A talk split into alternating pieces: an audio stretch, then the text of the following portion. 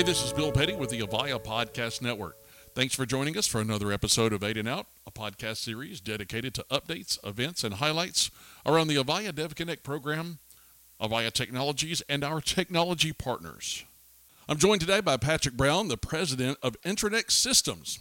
Patrick, thanks for joining us. Uh, it's a pleasure to be here. Thank you for your time. Absolutely. So I understand that you are actually one of the founders of Intranext Systems, and uh, I know there's a lot of people out there who are very interested to hear what you guys are doing and working with Avaya. So share with us a little bit about your company and what you're doing. Certainly. Um, we are a uh, computer telephony integration company. We formed in 1996. Um, you know, specifically just focusing on focusing on, on large call centers and um, providing efficiencies into uh, uh, that, that agent interaction. Our, uh, our, our, focus has always been towards the, the agent um, and then making automation and efficiencies occur. Uh, we, um, throughout the years, uh, kind of spent most of our early years in the, uh, the cable satellite TV arena and then um, over time it started to expand into different capabilities within our products and, and, and new verticals outside of that one specialty. And as you're talking about these solutions, what is your primary point of focus? What are you doing as you deliver solutions with Avaya? What our, our premier product today does is called SmartSIP, and what allows a, a, a call center environment to be descoped from a PCI perspective, um, so that the, the call manager and the session managers and all the all of the voice components within that call center can be removed from exposure to credit card information or or other PII sensitive information. You mentioned PCI. Can you explain that a little bit? PCI is the payment card industry, and they are the uh, the organization that essentially sets up the security rules for processing credit cards. So it's a it's a consortium of Visa, Mastercard, American Express, uh, but they they create the rules that that anybody that's taking credit card payments needs to adhere to from a, a security perspective. And the larger the organization, the the bigger the uh, uh the load on on trying to secure all that information. So the, the, the more that you can protect uh, and minimize that exposure of credit card information, the easier it is for companies to, uh, to meet those PCI uh, data standard requirements that they have to. And from the perspective of data capture, is that from dial pad or is that voice or a combination of both? Uh, our product is is uh, across the, the dial pad. We use uh, touch tone, DTMF mm-hmm. technology, mm-hmm. and um, in, in, in, days gone by, a customer calls into a call center and wants to purchase something. They would basically end up having to verbalize their credit card number and expiration and uh, and security code to this agent on the phone, who would then have to type it into their system. And you've just got a lot of exposure points. Uh, with our software, the agent, while it stays on the line with the customer and simply says, you know, uh, Mrs. Smith, for your security, can you please punch in your your credit card number on your phone? And so home phone, work phone, cell phone doesn't matter.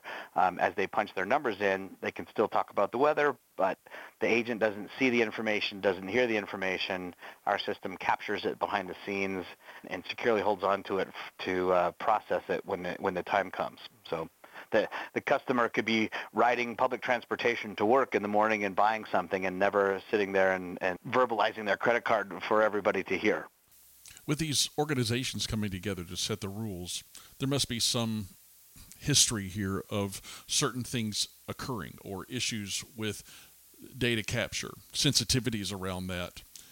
Are these rules being established for federal mandates or are these more industry guidelines and expectations that are being demonstrated as these companies define their need? The the federal guidelines would be more in line with um, say healthcare and HIPAA and, and, and those components. The the PCI Council actually is still uh, you know privately um, governing these uh, the rules around the security. Um, however, when you you know you see unfortunately these large uh, data security breaches over time, that's mm-hmm. generally when they, uh, a company um, hasn't followed the, the rules to, as they're supposed to, or you know, some somebody hacked through and, and then gets this mass amount of data. And so um, it has it have, haven't got the government involved in the in the credit card part of it yet, but there definitely are some big penalties that the uh, the organization can levy on the, the, the customers that don't uh, not the customers, but their clients that don't uh, protect their data. Yeah, so perhaps we should be thankful that the government is not involved in some of these things. But uh, right, so uh, but uh, you know, it's it's a, that's a key point. So you're working with Avaya, and you've been able to do some manipulation and, and be able to work through the interfaces over to the Avaya RS system to be able to remove that component while when a customer is engaging with that particular entry point uh, to add that level of security. Now, how long has it have you been working with Avaya on this? And and tell us a little bit about some of those some of the things that you've done recently uh, that that really helped to solidify this security point.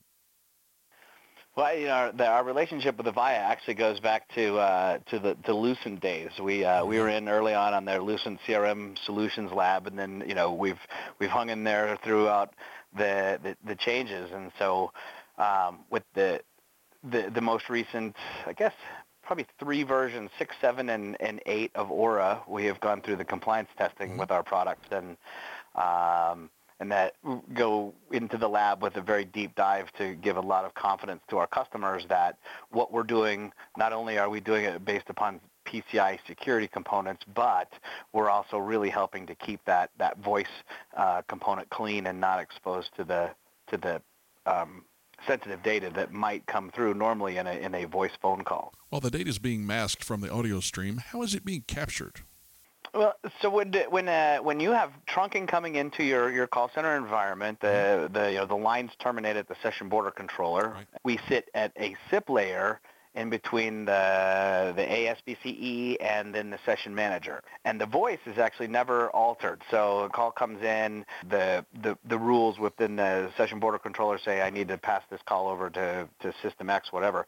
We don't involve ourselves in the voice. We just sit in, in that SIP layer and at the moment when a, an agent needs to collect credit card information, a trigger is passed through our system up, and it allows us to interact with that SIP piece. And so every time a customer presses a digit, um, we're removing it from the SIP layer and replacing it with a flat tone. And then we hold that into uh, secure encrypted memory in basically the data center sitting next to the to the ACD, and and we hold that in memory waiting to process. So everything downstream from um, the session border controller essentially is out of PCI scope and out of exposure to the sensitive information.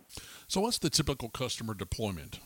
I would expect that you have a sweet spot in the medium to large enterprise or contact center, but do you also work with smaller customers? Um, typically, it's been that, that, medium to large to enterprise mm-hmm. customer, and then from a scalability, we've got uh, all the way up through a very large number of um, of concurrent users. So um, medium to big to enterprise is, is definitely the sweet spot, and, and those are the ones that also gain the, the, the biggest efficiency.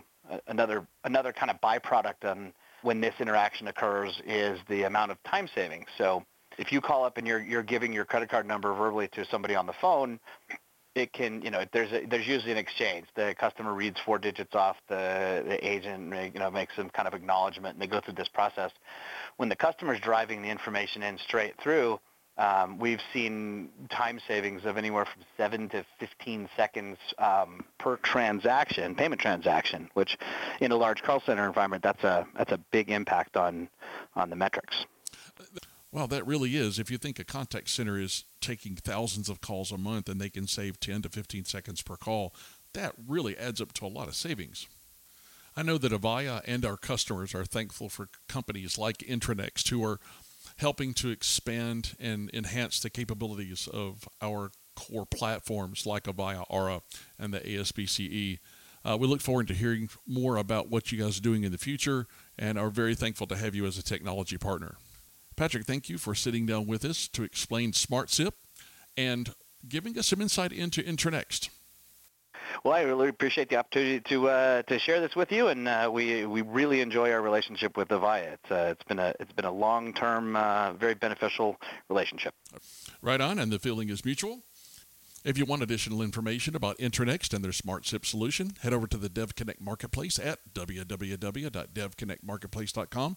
Be sure to like and subscribe and check out our other valuable podcasts here at APN, the Avaya Podcast Network. Once again, this is Bill Petty. That was eight minutes, and I'm out.